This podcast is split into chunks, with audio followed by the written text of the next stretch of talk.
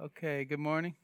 All right, today in church history, we are getting a little closer to our times. We are at the English Reformation. And at this point, we'll start to focus just on English going forward. Before this, we've been looking at all the Christian world, and then we looked at Europe with the Reformation. And now we're zooming in on England. We'll stay there for a bit and then come to America. So, this is our, um, our goal here is to get up to modern times as close as possible. Usually, I don't cover all the way up to our own lifetimes because we pretty much know the history uh, generally, if we're familiar at all with our own lifetime. But uh, I do want to get up through the mid 1900s, if possible, before we end this class at the end of May. So that's the goal. That's where we're headed. But I will spend some time. I have to warn you, I like the Puritans. So next week, we'll start the Puritans, maybe go two weeks on the Puritans. I want to give you recommendations and insight on each of the major Puritans. And then uh, from, then, from there, we'll speed it up again. So uh, let me open in prayer, and then we're going to do a book giveaway.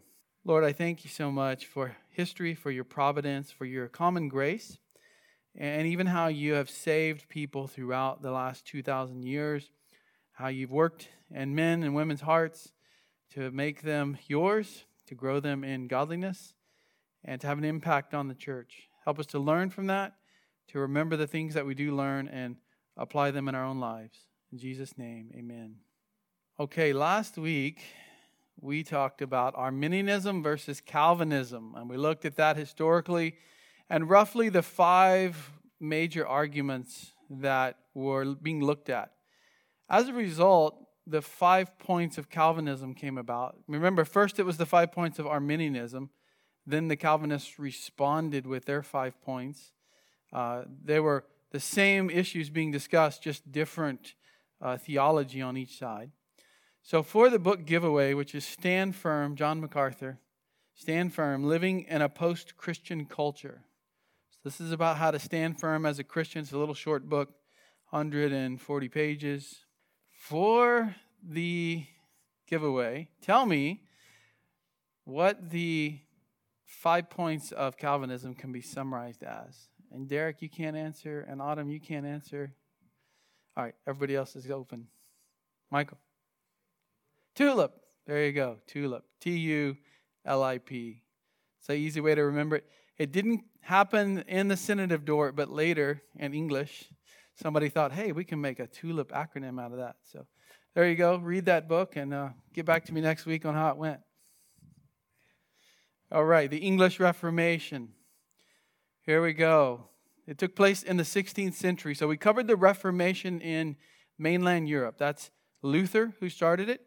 Then it comes to Switzerland with Zwingli and then Calvin. Luther's the preacher of the Reformation. He wrote a lot of books. He took the hits from the Roman Catholic Church. And then along comes Calvin. He's the systematizer, he's the theologian, also a preacher as well. But he wrote down the theology of it so that it could last up until today in book form. That was in the uh, 1500s. We're moving now towards the mid to late uh, 1500s, especially in England. And uh, next week we'll get into the 1600s. Uh, this English Reformation is going to tell us how England broke away from the Roman Catholic Church, how the Anglican Church started, what happened with that famous or infamous guy, Henry VIII, uh, while the Reformation in Europe was driven by a number of factors. So in Europe, the main issue was yes, there was some nationalism, some nations splitting up. That was happening. There was the printing press. There was the original text of Scripture. That's a good thing, right? Uh, let's get reformed according to the Greek of the New Testament, not the Latin, but the original Greek. Let's get the Hebrew Scriptures learned and studied again. That's a good thing. That's a, that's a um, theological reformation based on the text. The Reformation in England, though, it was all politics. It wasn't like somebody was sitting around saying, hey, let's go back to the sources. It, eventually, it just came down to politics. It came down to one man who wanted to uh, divorce his wife, and so he broke away from the Catholic Church. And that just goes to show you God can use sinful things, God can use uh, crooked sticks to draw a straight line.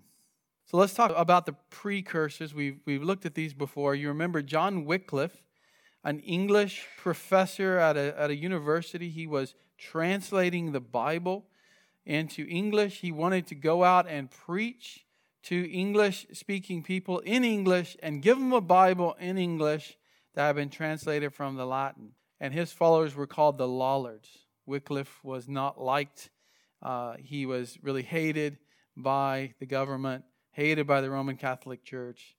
Uh, but that had an influence. That planted some seeds in Roman Catholic England. Then Luther comes along and spreads his ideas throughout the mainland of Europe and then comes over to England. William Tyndale starts translating the New Testament, and he actually lives during this time we're going to look at. So we'll come back to him today. And then remember, there's a group of men in Cambridge who met at the White Horse Tavern in the 1520s and they're studying Luther's views. And so we have some very early martyrs who come out of this Hugh Latimer, Robert Barnes, John Frith, Thomas Bilney. They all died considered heretics by the Catholic Church. So these are some early English martyrs who were burned at the stake for either preaching in English or preaching against the Pope or teaching justification by faith alone in Christ alone. So this sets the stage for more to come in England. These men, they worked under hostile and adverse conditions. They were secret agents, people thought, who were after the king. And so the police would come in and they would find these, these evangelical preachers, these reform people. And friends would turn them in. Manuscripts would get burned. You know, I think Tyndale lost and they took away his translations at one point when he was in jail. By 1530, Tyndale criticized the King of England. It's one thing to be trying to reform the church, which the king thought that's undermining my government, but also to publicly criticize him for his unbiblical divorce. Uh, that's going to be an issue. So the king will get very angry at Tyndale and demand that the German authorities arrest him because he had fled from England. He was eventually arrested in 1535. He's imprisoned. He affirmed the authority of Scripture. So there's an English reformer, Tyndale. We named our most recent son, middle name, Tyndale, Lecan Tyndale, after this man. He believed in the authority of Scripture. He believed in justification by faith. He opposed baptismal regeneration and Roman Catholic corruption. So his last words Lord, open the King of England's eyes. The King of England was a staunch Catholic the, the dying words of Tyndale were supposedly, Lord, please open his eyes to the truth. Open his eyes. So that's just catching you up. All right, let's go to the infamous Henry VIII. Henry VIII, his, his time frame is 1509 to 1547. That's when he's king of England. And you're going to start to hear a lot of the more secular history, but this intertwines with church history. Remember, in ancient times, especially in the Middle Ages up through 1800s, the church and the government were intertwined. You could not split them like we do in America today. That's a new concept. Whoever the king worshiped, that's who his people worship. Whatever the form of worship the king had, that was what the people had. So if the king's Roman Catholic, the people are supposed to be Roman Catholic. And that's how Henry VIII starts out. He becomes king at 17 years old, so there's a young picture of him. Handsome guy, huh? Um, he's just married his brother's uh, widow for political reasons. Now, she was very famous, very powerful, Catherine of Aragon. Aragon's a kingdom next to Spain. More importantly, she's the daughter of the king and queen of Spain, the famous king and queen of Spain who sent Christopher Columbus out, who had all of this money coming in from the New World eventually. And they also retook all of Spain away from the Muslims. So Ferdinand and Isabella, he was very Catholic. He starts out very Catholic, very observant.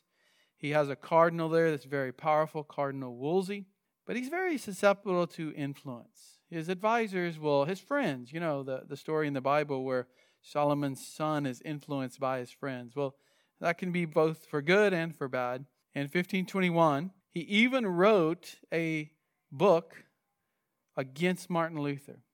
And the Pope rewarded him with a title, Defender of the Faith. In fact, today, the royalty, the monarch of England still has this title. defender of the faith. And I think they wear a certain star or pendant to represent that.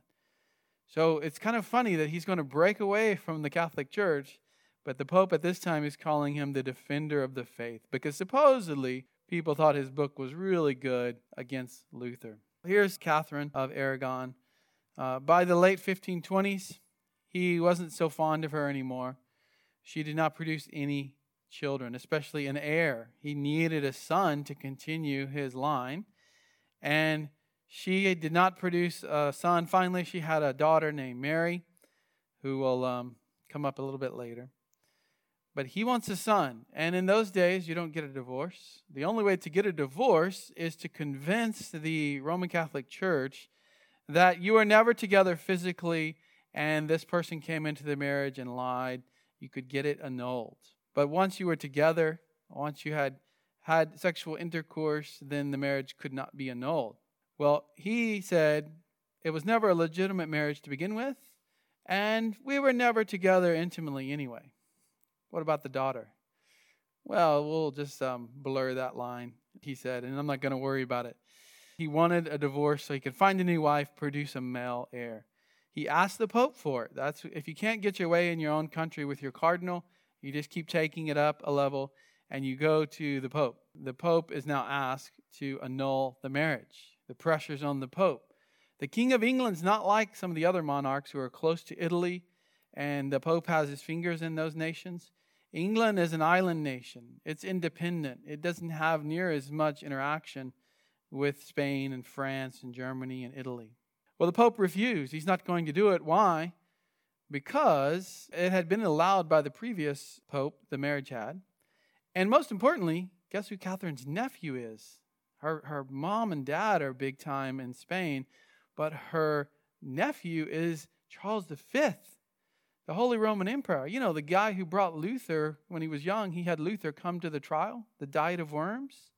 You seen the movie where the, the Holy Roman Emperor is dressed in all this fancy stuff? That's him, Charles V.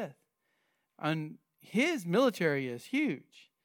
In fact, the Pope owns some land, and the Pope has an army in this time. And often the Holy Roman Emperor, whoever it was, wanted to come down and teach the Pope a lesson. He'd just come down and attack the Pope's army and take over Rome. And so, in fact, earlier that year, Charles V had attacked Rome and taken the Pope prisoner for a short time. So if you didn't like the Pope's dealings, you didn't like his theology or his rulings about something in your kingdom, you just march down there and take over and make him do what you want. Well, the Pope's not going to have that happen again. So he doesn't want to make Charles mad, which means he can't agree to this divorce in England because that'll send Catherine of Aragon packing, and her nephew is going to be very upset about that. Well, Henry says, I don't care. He says, I'm going to divorce her anyway. So he starts maneuvering things politically in England, and he convinces Parliament to side with him. So by this time, he had a parliament going. He had some men. They had really forced the king in the 1200s to give them representation. And the parliament sides with him against the pope.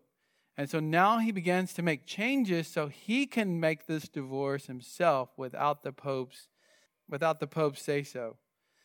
So he appoints a chief minister of the government, Thomas Cromwell, that's his chief minister, and they pass some laws that limited the Catholic bishops, the Catholic priests, and they gave Henry more and more power. So Henry begins to take on more power over the church that he did not have before.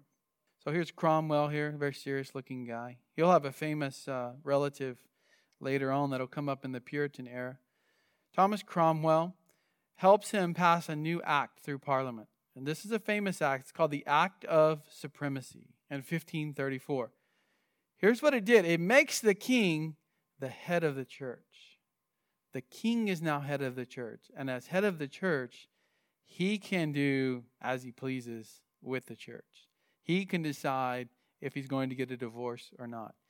Even today, officially, Elizabeth II is the governess the supreme head of the Church of England, the Anglican Church. Now, she doesn't play a role actively in the church, but she is figuratively today still the supreme head of the Anglican Church because of this act in 1534. Meanwhile, back in 1533, Henry's already made the divorce and he's married a new woman, Anne Boleyn. After the annulment of his first marriage was granted by his new archbishop, Thomas Cranmer. So, Thomas Cranmer is, is a good reformed bishop. He wants to get out of the Roman Catholic Church. He does a lot of good, but he falls under the pressure here of Henry. Your king is telling you to do something. And so Thomas goes ahead and makes the divorce go through. Anne Boleyn gives birth to a daughter named Elizabeth, but no son. She does not produce a son. So he finds reason to accuse her of treason and off with her head. Then he's marrying another woman, Jane Seymour, who did give birth to a son, Edward VI. So finally, Henry has a son. But then Jane dies quickly after that.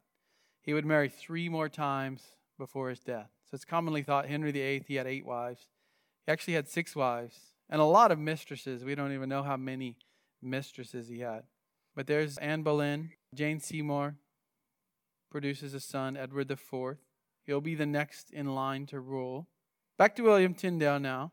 Uh, we've already talked a bit about Tyndale, so I'm just going to go quick through this. He studied at Oxford. He lived during the time of the Reformation. He's not a reformer, he just comes right before it. He goes to Germany to get away from the persecution. That's where the king has him arrested. So he's arrested, put in jail. He continues to translate the Bible into English.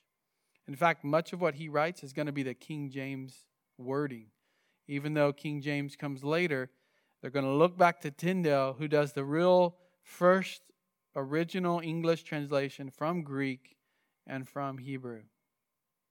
Here he is being strung up here, and you can kind of see the words come out of his mouth in a nice paper like banner in this drawing. Lord, open the King of England's eyes. And so they will burn him at the stake. Why? Because he's translating the Bible into English. No other reason. That is a treasonous offense to undermine the government, to undermine the church by doing that the Roman Catholic Church. They see that as treason. And even though Henry's already working the church away from Rome at this time, he doesn't do it for theological reasons. He doesn't understand why the Bible needs to be in English. But he will eventually okay that and be fine with it. So now Henry goes into full pendulum swing. He breaks away from Rome. This leads to unrest in the country because how can the king just change our religion? There's violence. Cromwell isn't able to keep order, and eventually the news gets to Henry VIII. Henry gets a little uncertain of his reformed, uh, his reformations in the church, so he undoes some. He says, Look, y'all can give transubstantiation another shot. You know, I took that away from y'all. Y'all want to believe that the bread becomes the body and the blood becomes the, the wine becomes the blood. That's the Catholic transubstantiation of the Lord's Supper. You can have it back. You know, you want to keep celibacy of priests, that's fine. Even though later the Anglican priest could marry. Uh, you want to confess to a priest, keep that. So he gave them some of their things they love. The people, they love tradition, they love uh, going along with superstition. And to please them, he gave some of those things back to the people. Well, in 1540, Cromwell gets executed. He's accused of treason against the king. And then Henry really cut down on restrict he cut down on how easy the Bible could go out. So he restricted how available the Bible was. In 1543, he puts a new act forward, the advancement of true religion. And that restricted the Bible to those of noble birth. You had to be of nobility. In other words, a title. You had to have a title given to you by the king, either a baron or a viscount or um, a duke or an earl or a prince. Those people could read the Bible, but no one else could. He died in 1547, and his nine year old son, Edward, becomes the king. So, King Henry has a lot more to his life, but we don't care as much about the other things. We are looking at how he broke away from the Roman Catholic Church. So you can already see the problem here. It's not a reformation from the inside out. This is a reformation imposed upon the people So there's going to be lots of bumps along this road. It's the reason that Puritans start trying to purify the church further because it doesn't go enough Uh, into being reformed. It's a half reformed church. Even today, you go to an Anglican church and a, a more traditional Catholic like Anglican service is going to feel very Roman Catholic. There's going to be robes, there's going to be maybe some statues in the building. It's going to feel very much the, the smoke, the holy water, and the priests have a very high authority. Here's Henry's final three wives. I think Anne of Cleves dies naturally. Catherine Howard has her head chopped off by the king, or he orders it. And finally, the sixth wife survives him. He dies before he can kill Catherine Parr. He really liked the name Catherine. That was three of his six wives were named Catherine, and two were named Anne. So here comes the son. He starts out at nine years old. So at nine, you know he's not making his own decisions for the kingdom. He's going to be taught and influenced by others. The good thing is, he's influenced by Protestant people. His mother's family was Protestant. Remember, his mom was Jane Seymour. This is her son, but her family is Protestant. And his uncle, Edward Seymour, trains him up. He oversees even the king in office here. Edward had been brought up Protestant. He continues making more reforms because Henry was a little scared to go too far. He just wanted the divorce and then whatever else people wanted to do. He was sometimes okay with it, but other times not. These reforms included taking away the images out of the church and allowing the clergy to marry. So he says it's okay for a Anglican priest to marry. That's not found in scripture that they have to stay celibate. He also asked Cranmer who's still alive at this time, to revise the Book of Common Prayer. So, the Book of Common Prayer is a prayer book. If you're familiar with, uh, what is it, the Puritan uh, Valley of Vision, it has prayers in it. But the Book of Common Prayer also tells you how to do your service, what kind of liturgy to say. It tells you the wording for a, a funeral, the wording for a wedding. In fact, the traditional vows that we know uh, from weddings, and they're good, come out of the Book of Common Prayer. So there is some good reformed language in there. But you're going to find later when we look at the Puritans that the common prayer book becomes very controversial because the monarchs say you have to follow everything in it. That's the problem. I will look at it and see, okay, what are the traditional marriage vows? And ask the couple that I'm marrying, do you want to follow those? Do you want to make up your own? When you have to follow everything in the book and do your worship according to that, that's a problem.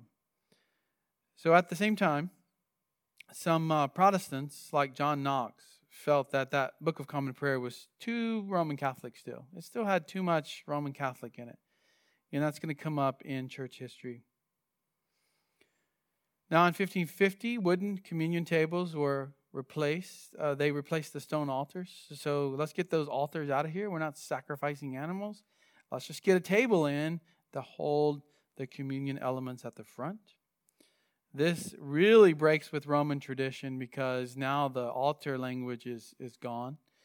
And uh, the Protestant pastors began to replace the priests. So the priests either convert to the Ref- Reformation or um, they're fired. And the government now brings in pastors, which is a better term than priests for New Testament church leaders. Parliament repeals some of the Catholic legislation that, that Henry VIII had put into effect. Remember, he kind of went back and said, okay, you can have some of these things. Well, now they took it away. So Edward VI is making some really good progress here. And that's under the influence of the Protestant people who really handled him. They were his, his handlers, in a sense. Uh, but the people were still resistant. We like our, our um, tradition, we like our superstition. And the problem you can see is they don't have enough pastors and theologians teaching them what the Bible says. So they don't know. They're just used to you come to church and the priest does his hocus pocus up there and he blesses you with the elements. And then you go home being blessed. Well, if you don't have a pastor who knows the Bible, you're going to struggle with understanding why these changes are happening. Well, the problem now we have is that Edward dies. He's very young.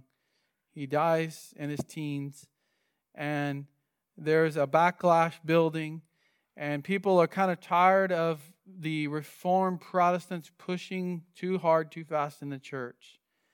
So let's go back to Catherine of Aragon's um, child. Let's have a queen, and that's going to be Mary the First.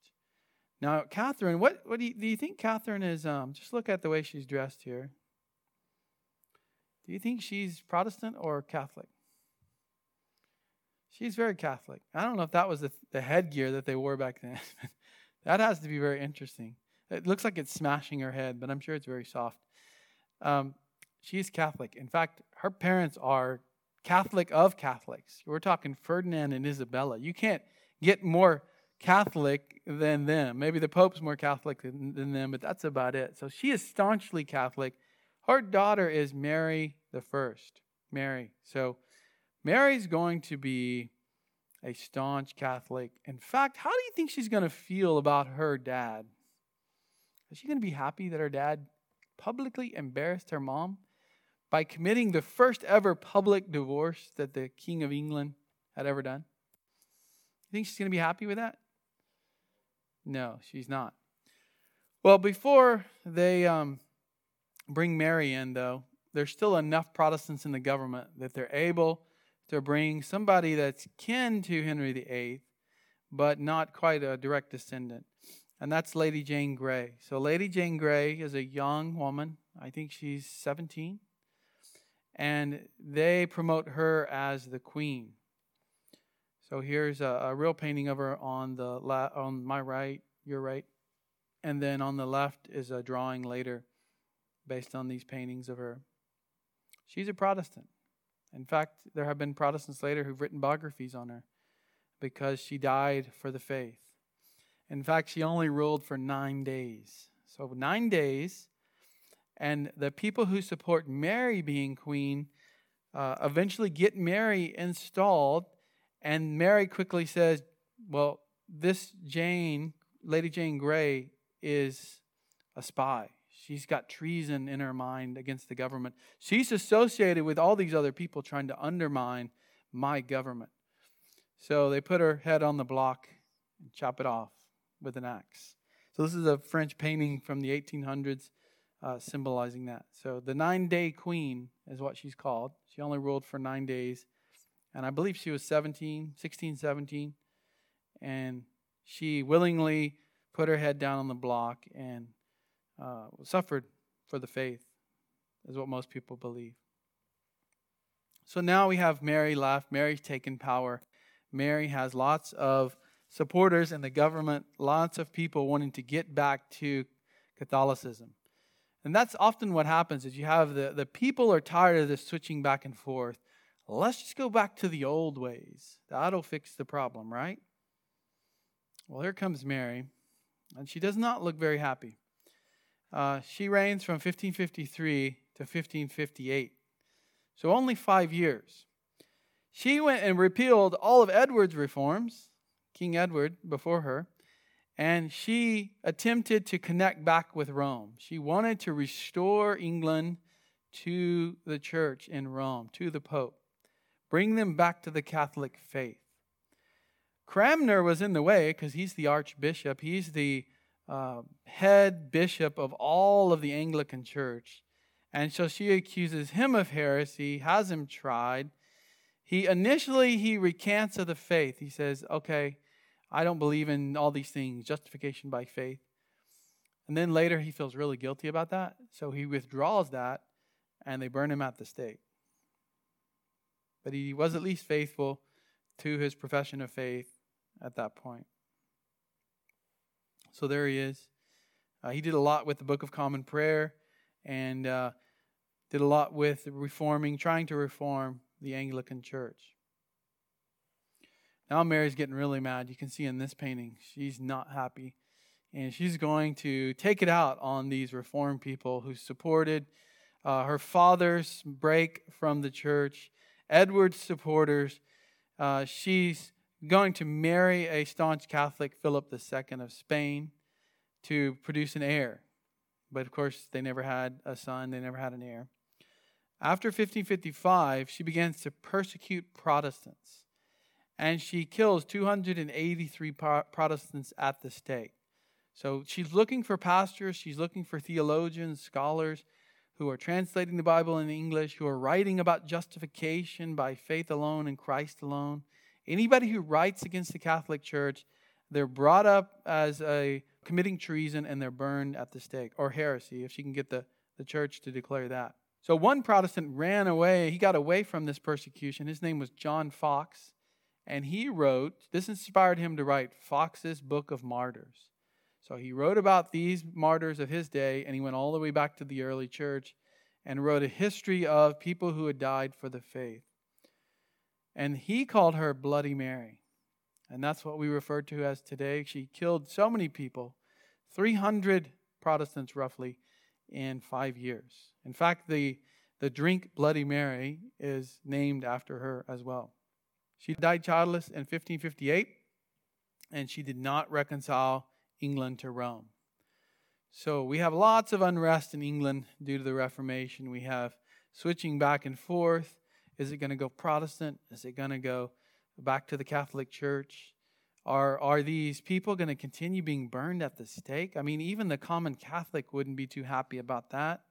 Here's John Foxe summarizing her life. We earnestly pray that the annals, the, the records of no country, Catholic or pagan, may ever be stained with such a reputation of human sacrifices to papal power, and that the detestation in which the character of Mary is holden may be a beacon to succeeding monarchs to avoid the rocks of fanaticism. So he says, look, even a Catholic country should not be burning people at the stake like this. We hope that never happens, and that every other leader in the world looks to Mary and realizes this is what happens when you're a fanatic for the Pope. He even says human sacrifices to the Pope. So then they look for another heir, another child of Henry's that can reign. And they find Elizabeth I. Elizabeth reigns for a long time, 1559 to 1603. And she is called the Virgin Queen. She never marries. She's the Elizabeth I. And there wasn't another Elizabeth until our times. We have Elizabeth II. Elizabeth I really brought in the Reformation to England. Her, you know, um, Henry VIII started it, but he didn't go far enough. Elizabeth, because she reigns for so long and there's so much peace and prosperity to her country, much can get done in her lifetime. Not that she's a big reformed queen, she just wants the uh, Protestantism to do well because it helps her rule and she observes the Protestant traditions, but she never cared much for theology necessarily. She called Parliament, her first year as queen, she calls Parliament to consider the creation of a new church, an official new church, not just a break from England, but a new church. And she passed the Reformation Bill, which undoes all the Catholic practices and names her now as the supreme head of the Church of England. And as I said, that continues till today. So Henry VIII passes all these laws. His son keeps it for a bit. Mary comes in and undoes all that. Now Elizabeth comes in and reaffirms much of what Henry VIII had done. Now, some in Parliament uh, resisted and they compromise. And so she was good at uh, politics and she would understand look, I've got to compromise, or she felt like that. Again, not so much because she loved reform, reform theology. She wanted her country to be at peace, stop the bloodshed, and have prosperity. So she passes a new act of supremacy. And then later, uh, the act, well, the first act of uniformity, there'll be a more famous one much later. The act of supremacy calls her the supreme governor, and it brings sweeping reforms. Later, the act of uniformity will say you have to worship according to the book of common prayer. The act of supremacy requires everyone now to go to church. See, today we, we just get used to people who want to go to church go, and that's really the way it should be. If you're Christ, you should be at church. Also, we have Christians who don't even want to go to church. In those days, she said, We're starting a new church, and every one of my citizens will go. And you have to be at church. There's good and bad to this. Obviously, lots of people are going to be saved because they have to attend church and they have to listen, and they come upon some Reformed preachers, some Puritans. They hear a sermon, they're converted. Others will come to church, get into leadership, and do some really dumb things because they're unbelievers, unconverted. Uh, because Elizabeth reigned for 40 years, she was able to enact lasting changes, as opposed to Mary, who had only reigned for five years. Virginia, the colony of Virginia, is named after her. She's the Virgin Queen, and they are settling in America under her time period or right after her, and they name places, Elizabethtown, and, and many things after this queen. Her nation becomes very prosperous. She defeats the French Armada, the most powerful navy in the world, gets defeated by a storm, and suddenly England becomes the most powerful nation after the Spanish are defeated. It's during her reign that the Puritans start to grow. The movement begins. And what they want is they want a more reformed church. And they say, finally, we have a queen who cares about reforming the church. So they get together and they try, and it doesn't go very well for them. And people start making fun of them, saying, You care too much about doctrine. You care too much about worship. You're a Puritan. And later they say, ah, I kind of like that name. I'll take the name Puritan. And then, of course, today, Puritan is often known as a bad, a bad word again. You're very puritanical in your theology. That's supposed to be bad. The Puritans were Protestants and they wanted to take these reforms farther. They, they knew what had happened with Calvin, they knew what had happened in Geneva, and they're looking at their church saying, We're not there yet. We're not there yet. Let's keep reforming the church. So they opposed the Book of Common Prayer for the most part. That got them in trouble. As well as the episcopacy, the, the church govern, government, the whole bishops and rectors, and all these different layers that you had. They would become very important in the English Civil War that we'll look at next week, and even in the American church, because who brought the theology to America? The pilgrims, which were, you don't learn this in public school, but when I was a kid, I thought, you know, pilgrims, they were persecuted, they came to America, they started a new nation. We never were taught what they believed and what they were persecuted for. Why were they persecuted? Not just for Christianity, because they wanted to worship according to the Bible. They wanted to preach the theology that was from the Bible. And the later king will not approve of that. By the way, I didn't mention it, but Henry VIII, you know what he did when he took the nation away from the Roman Catholic Church. You know what he did? He raided all the churches and he got all the money that was in there, including the monasteries. And what did monasteries have? They had all the relics. So he put a lot of money into his coffers by raiding the monasteries. He gave the monasteries away, he sold them.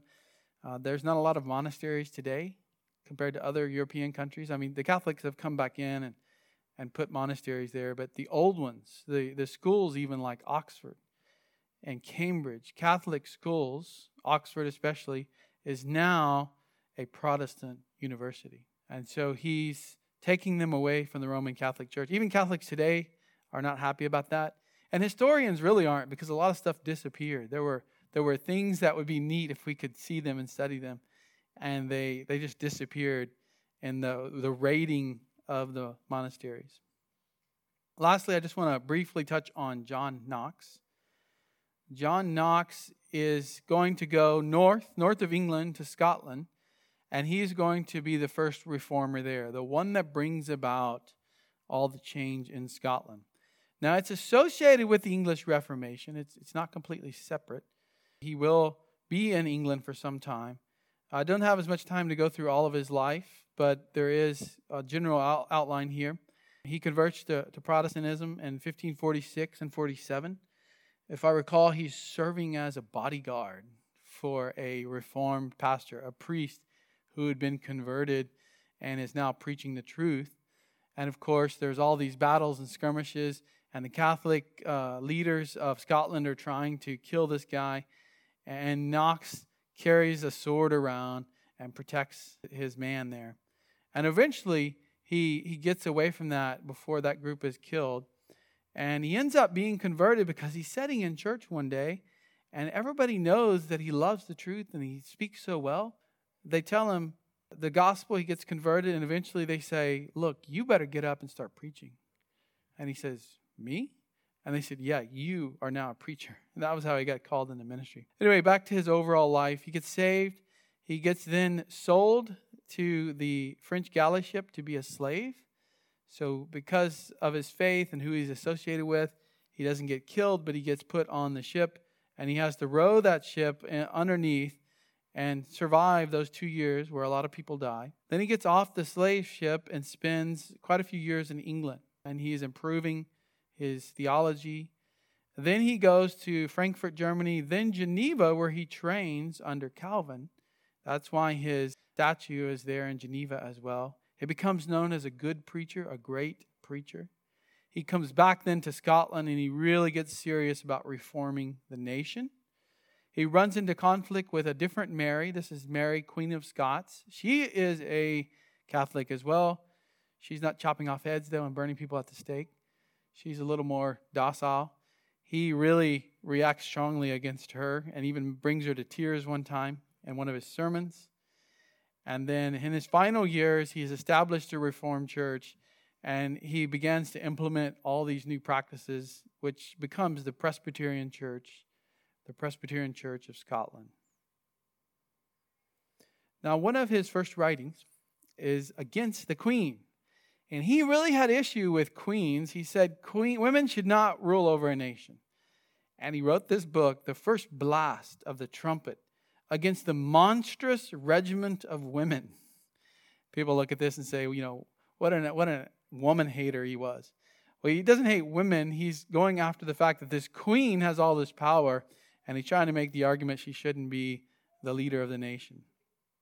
By Mr. John Knox, minister of the gospel at Edinburgh. This is the titles they used to have. Uh, to which is added the contents of the second blast. And that's strong language, a blast against her. And a letter from John Knox to the people of Edinburgh, 1573. And then First uh, Timothy 2.12, But I suffer not a woman to teach, nor to usurp authority over the man. So he's taking the the verse, which really has to do with the church, and he's saying, look, that applies to the nation as well. He did not win a lot of um, supporters from Mary's government or from Mary. And even a lot of the reform people were a little unsure because here they are in England and they have this queen who's Protestant and she's blessing them and doing all these good things. And our brother reformed pastor, Mr. Knox, is blasting uh, this woman, women being queens over a nation. Here's a, a famous painting of him. He is preaching, and you even have these Catholic guys with their pointy hats. Um, it wasn't such a clear cut. You didn't have, oh, there's the Reformed Church and there's the Catholic Church. There's just one church, and you go in and start preaching, and people get converted, and that keeps happening, and eventually there's no more Catholics there because they've left and they've gone somewhere else to do their worship. And so here he is preaching. I think that might even be the, the queen there on the front row. Um, everybody's going to church. He's known for getting out over the pulpit. I don't know about the, the flaming robes. I don't think they had fans that blew on the robes. So that's just a little action there with the robes going back. But he would be known for getting out over the pulpit like Steve Lawson does today. If you know Steve Lawson, he does that right there he was very fiery. You can read his sermons today and get a sense of how fiery he was. As long as you take these F looking things and realize they're S's. You see that? That's monstrous regiment, not monf- monstrous. The older English print would print an S um, in the middle of a word, looks more like an F. Supposedly, and I, and I, I don't know if this was in a private session, I think it was, or in a church session but he gets an audience just with Mary, the Queen of Scots, and he preaches the word to her so convicting that even though she's not saved by it, she's in tears. And it's kind of said, look, he could even bring the Queen of Scotland to tears with his preaching. She was that convicted, but she didn't, she wasn't converted. Here's what Iain Murray says about Knox. One thing stands out above all else in the life of John Knox at many different points in his life, uh, we have the comment of individuals, other people who saw and heard him. And the testimony most frequently repeated has to do with one point, namely the power of his preaching. That's how he won over Scotland. He actually would say, Give me Scotland or I die, meaning, Give me Scotland for the gospel, for Christ. And he was so fiery with his preaching that that's the thing people always remembered. The only true explanation of Knox's preaching is in words he applied to others of his fellow countrymen. God gave his Holy Spirit to simple men in great abundance. So that's what he would tell people about great preaching. It's through the Spirit that God gave. To read Knox is to be convicted at the small of the smallness of our faith and the power of the Word of God. This is from uh, Murray's book of Scottish Christian Heritage. It's out of print, so sorry, can't get that one unless you buy it used somewhere. But I will recommend some resources to help you. I think at this point going forward, I'll be recommending a lot of good books because two things. The printing press really gets rolling during this era. And so we have a lot of their writings and sermons being published. And then today, people can go back and look at all that content and, and write books for us today. You could also go back and try to read some of this. Knox's Debt, I think you can get it electronically on Logos, and maybe he's still in print from Banner of Truth, the works of John Knox. But let's just start with very simple ones. Sometimes we look at kids' books and we say, "Oh, those are for the children," and uh, we don't we don't want to get those. But you can learn a lot from kids' books, and some of us adults haven't read anything about a man like John Knox. So to get Simonetta Carr's book, the brown one there on the left, will teach you a lot. In fact, that's probably what you say, young teenagers, probably, because it's got a lot of, of words, not just all pictures. And Simonetta Carr has done a good work with all of these books. She has a series, and I think we have all of these three in our bookstore, but uh, we try to get some of these resources for kids and adults buy them for their kids and grandkids, but they also read them. So that's a great resource to start with. Also, there's a little box set that has one of John Knox and one of John Calvin in here called Reformers and Activists. It's a Trailblazer series. And then Steve Lawson wrote a book a few years ago, real short little book on John Knox, Fearless Faith. So if you want to know more about Knox, since we didn't have time to cover it all here, look for those books. And now let's broaden it out to some other people. Uh, J.C. Ryle's book on five English reformers is a great little book. It doesn't cover the main popular guys that we often hear about. It covers those guys, I think, like uh, Bilney and some of the lesser known men, Ridley, and those men who were burned at the stake who were early reformers. The Daring Mission of William Tyndale by Steve Lawson. This thing's been out of print. It was so popular, they sold them all out and they had to print some more, and it's taken six months, a year. We finally were able to get a replacement in our bookstore, but the Daring Mission of William Tyndale. And then Nick Needham's 2,000 Years of Christ Power. I recommended that when we started church history back in October. This is a four volume set that covers all of church history. This volume three focuses on the Renaissance and the Reformation, what's going on in Europe at that time, and how the Reformation comes about. And that's a very popular book because I recommend that one a lot here in our church, that set. All of these, though, I recommend. Um, read church history. We gotta we gotta read more church history. We gotta be excited by what men and women did before us, and we need to be motivated by Scripture, yes, by service to Christ, yes, but we can learn so much from others who went before us. Now, questions? English Reformation. So England's reformed, but they're not fully reformed. They're not what we think of today. If you, if you walk into an Anglican church, you'll know that. And even the Anglican church has been reformed more over the years than it was back then. Okay, t- let's look at a timeline to get us started on the, the Puritans here. This timeline starts with uh, basically 1517 on the left there is when the 95 Theses are posted by Martin Luther. Then Zwingli starts in 1519 in Zurich. Then Calvin comes to Geneva in 1536. Around the same time as when Henry VIII is trying to change things in England that we just looked at. Then you see Edward VI becomes King of England in 1547, Bloody Mary 1553, Elizabeth in 1558. And now that starts right after she becomes queen. That begins what's known as the Puritan movement or the Puritan era. The Puritan era. They were seeking to purify the church, and they wanted to remove some of those elements that were still there from the Catholic tradition and so this goes on over a hundred years, this movement. It'll become so popular and, and we can say powerful in the government that the government takes over the country and it's a Puritan government.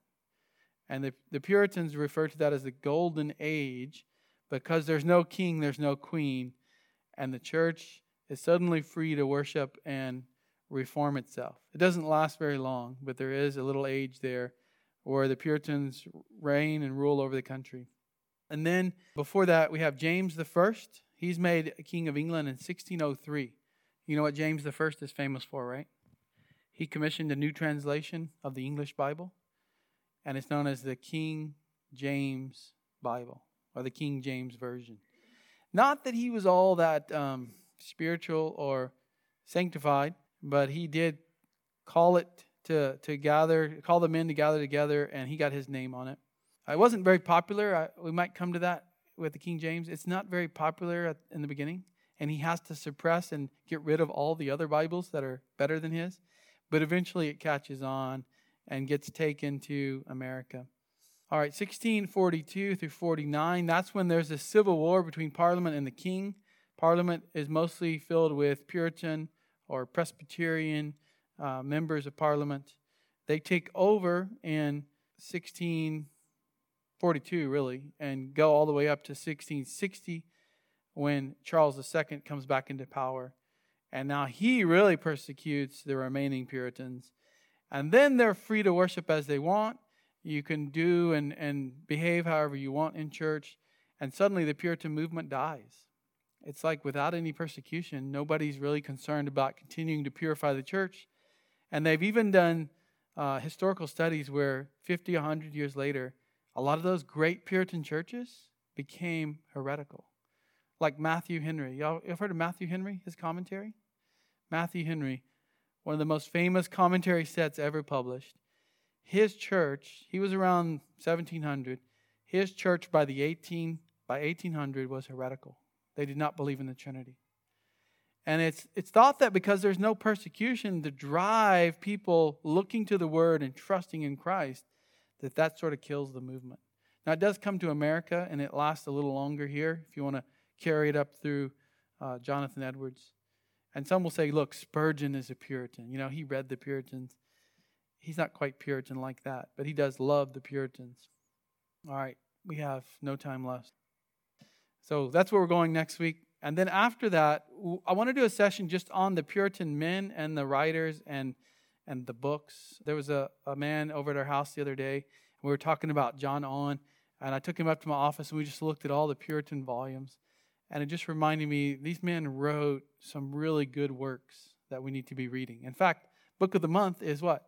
Puritan paperback. Today they've chopped them into little paperback books that you can grab and, and read. So I hope to go through that in a, in a couple of weeks. Let's close out with prayer. Lord, we do thank you for our time this morning. We're thankful as English speaking people that the Reformation came to England, that it did eventually take root there, and that men sought to continue to reform it and even came to America and, and did the same. We are Grateful that we can worship you according to Scripture. We have the freedom to do that. And help us to persevere in the faith, even though we're not persecuted like many of these folks were. We do care about the Bible, we do care about keeping the faith.